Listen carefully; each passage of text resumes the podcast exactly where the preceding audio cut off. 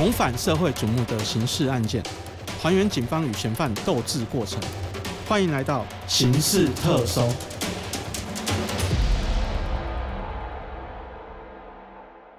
各位听众，大家好，欢迎收听由静好听与静周刊共同制作播出的节目《刑事特搜》，我是主持人小付。今天来到现场跟我们聊案子的是我们静周刊社会组的同仁刘修明。我们请修明先跟大家打个招呼。大家好，我是记者刘修明。是今天修明来跟我们聊的呢，是大概发生在十二年前的。呃，南投乡下的一个命案，而且这个命案当时受到很大的瞩目，是因为它是一个连续杀人案，而且杀的还是自己的婆婆、老公跟妈妈，所以当时这个林姓的凶嫌。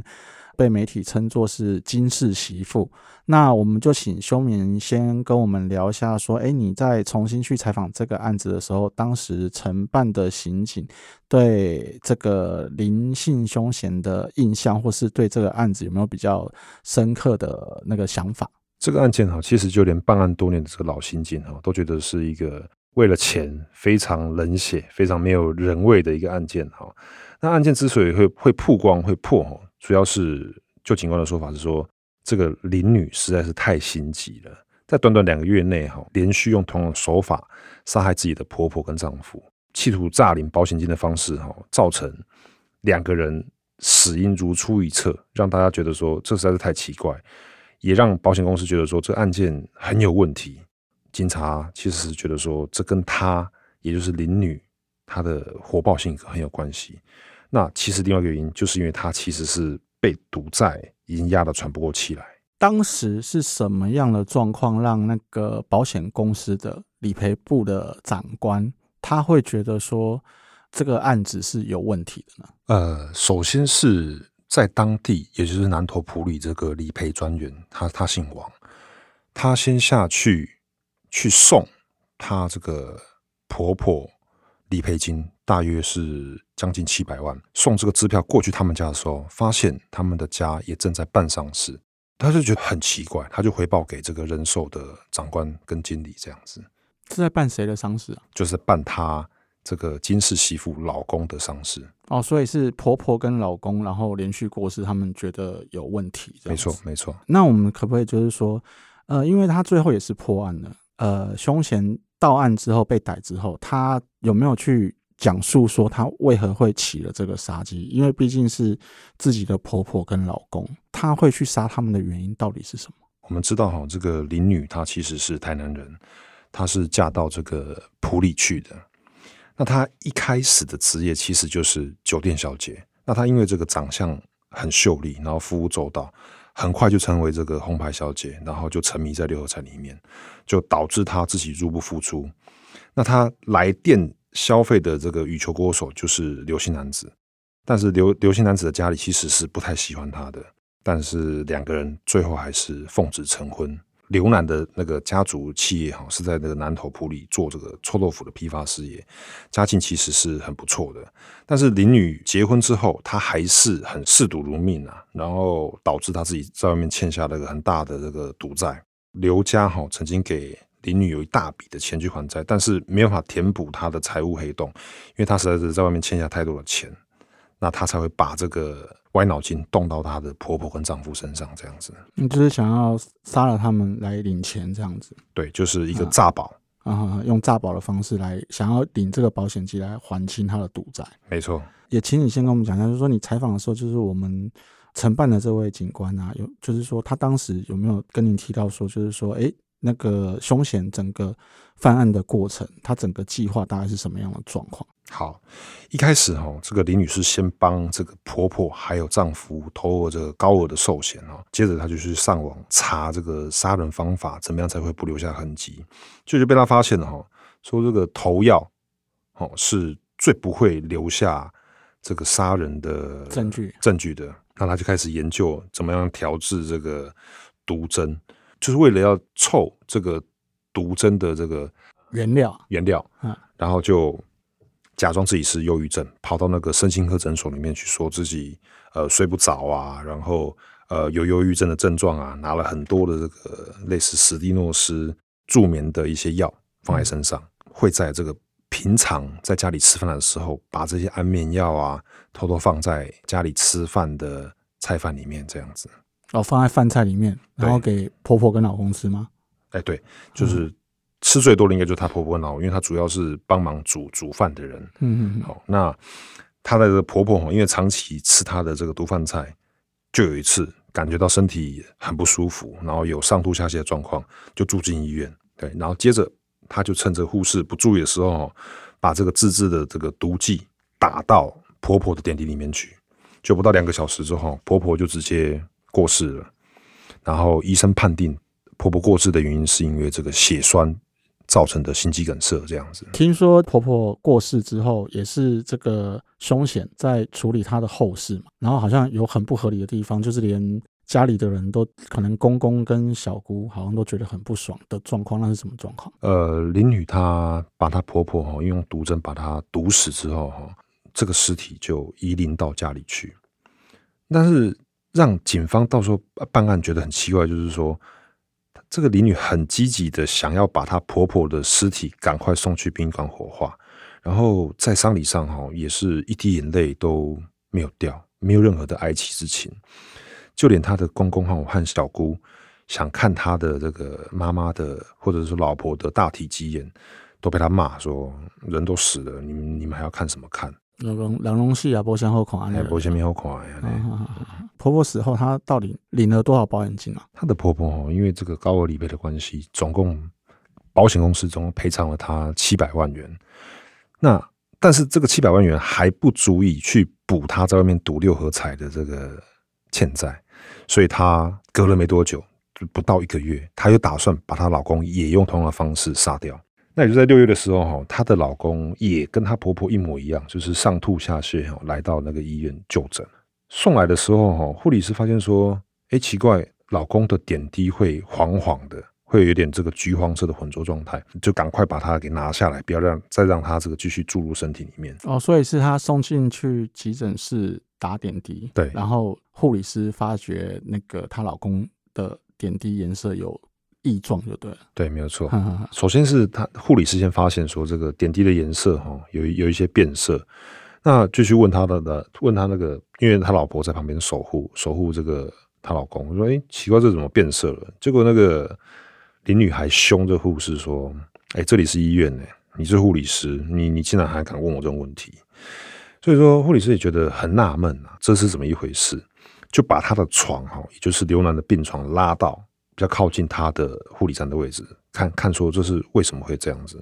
这个林女哈又在可能是心太急，背对着这个护理站再一次注入毒针，这一次就被这个护理师抓到了。护士也很激情啊，就把这个黄黄的点滴冰在医院的冰库里面。他觉得日后可能会有医疗纠纷，或者是他觉得想要研究这个成分这样子。嗯，有问题可以拿出来再检查，就对了。没错。那结果后来就是说，她这样子等于算是失败了嘛？啊，失败之后，她后来又用什么方式去杀她老公？就说这个林女哦，似乎是这个被逼在逼得很紧哦。又是过了不到一个月，她又在这个菜饭里面下药，让她的老公上吐下泻。大概七月的时候，刘楠就被送到医院。那林女在她这次学聪明了，就把她的老公移到这个单人病房里面去。在下药的时候，还还把门反锁，然后才在里面很安心的注入这个毒针的毒液，这样子。那一天很快，大概六个小时过后，呃，刘楠就跟她的婆婆一样，就是被医生宣宣告这个心肌梗塞，就死在医院里面了。哦，所以呃，刘楠还算撑的比她妈妈久一点点了。对，没有错。然后后来就是刘楠死了之后，那也是一样嘛，就是她这个林女又就是他的这个老婆。凶险又领到保险金，对，有有领到吗？有领到哦，有领到。嗯，之前有提到说保险公司就想说连续连耍吸人 A 的就给过来嘛，对，那他们就报警。然后后来警方下去侦办的时候，用什么方式来侦办？有掌握什么蛛丝马迹吗？警方下去侦办的时候，一开始就把他的手机给挂线，也就是无时无刻的监听，然后会打这监听译文这样子。警方先发现到就是说，哇，这个林女每个礼拜哈。都会下超过五十万元的这个六合彩赌注，那下到连普里当地的主头都怕倒庄，也就是说赔不出来，还把它转借给台南或者是嘉义的主头，让他去赌，这样子玩很大，对不对？玩很大。针对就是说老公啊婆婆被毒死的部分，警方有做什么动作吗？因为哦，那个林女的婆婆在三天内遗体就被火化掉了，就没办法进行香烟。那赶快就先把这个她的老公刘楠的尸体先赶快挡住，然后来准备化验，然后而且调了他这个刘楠的所有的病历，因为他这个以前是羽毛球的国手嘛，身体应该很好。不会送进医院来，就上吐下泻送进医院来就马上死掉，所以把他的病历全部调出来，然后把这个香烟的简体送给这个中国医药大学的教授洪东荣，真的说，哎，奇怪，他身体里面或者是说他的这个状态，还有这个毒点滴里面的液体到底是哪些东西？就后来发现出现强碱的反应，毒剂成分应该会跟这个去水醋酸钠脱不了关系。那这个去水醋酸钠比较像是防腐剂的成分，如果人吃的话，就会造成血栓。那也因为这个毒点滴，还有赶快拦截下来的流南的香烟的简体哈，让所有的这个毒针的成分都呈现出来，里面有包括这个安眠药，还有抗忧郁药、乙醇、甲醇等等成分这样子。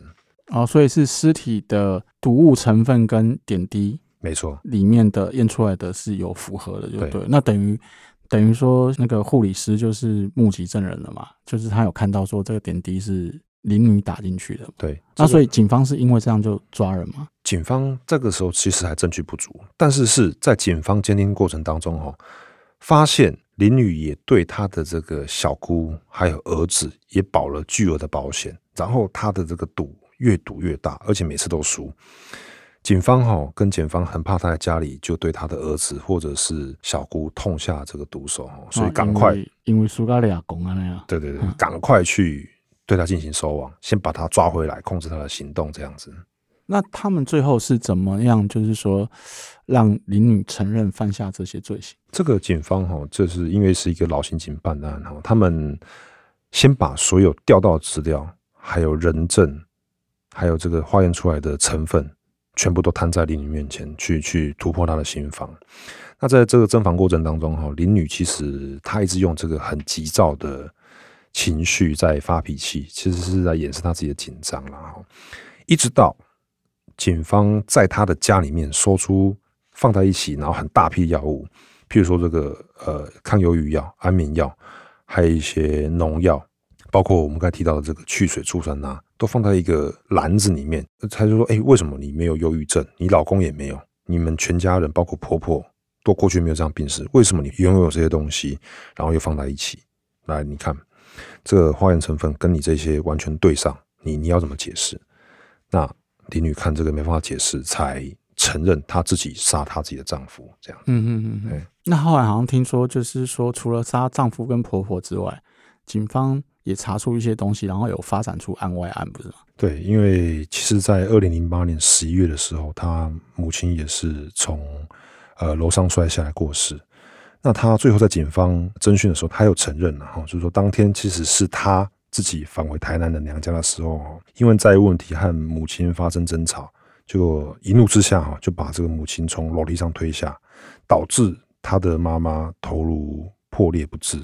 那自己也慌张逃离这个家里的现场，但是事后就拿着这个五百万的理赔金，才有这样觉得说，嗯，这个钱很好赚的想法，就开始杀婆婆跟她自己的丈夫，企图着诈领保险金来清偿她六合彩欠下的赌债，这样子。不晓得是故意还是失手啦，反正就是先杀了妈妈。领到五百万，然后才把这个 idea 用在老公跟婆婆身上，就对了。对，没有错。他是先，如果按照时序来发展的话，他是应该是先杀了自己的亲生母亲，然后再杀了婆婆，再杀了自己的丈夫，这样子。那他最后在都认罪了嘛？那在法院的判决部分是怎么样的状况？